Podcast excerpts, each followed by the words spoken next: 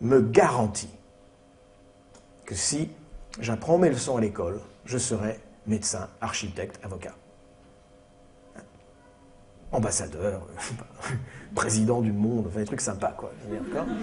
Il suffit de travailler à l'école. Et c'est automatique, vous achetez un chalet en Haute-Savoie. On appelle ça l'égalité des chances. Sacrée trouvaille, hein, l'égalité des chances. On appelle ça un oxymore. Vous savez ce que c'est qu'un oxymore? C'est quand les deux termes s'annulent, vous savez? Un soleil noir, un silence assourdissant. L'égalité des chances, c'est bien.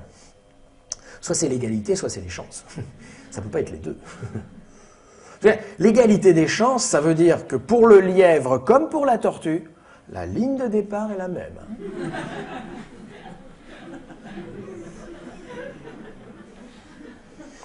L'égalité des chances, ça veut dire l'inégalité. On verra ça demain pour ceux qui suivent l'atelier de désintoxication de la langue de bois. Et donc, euh,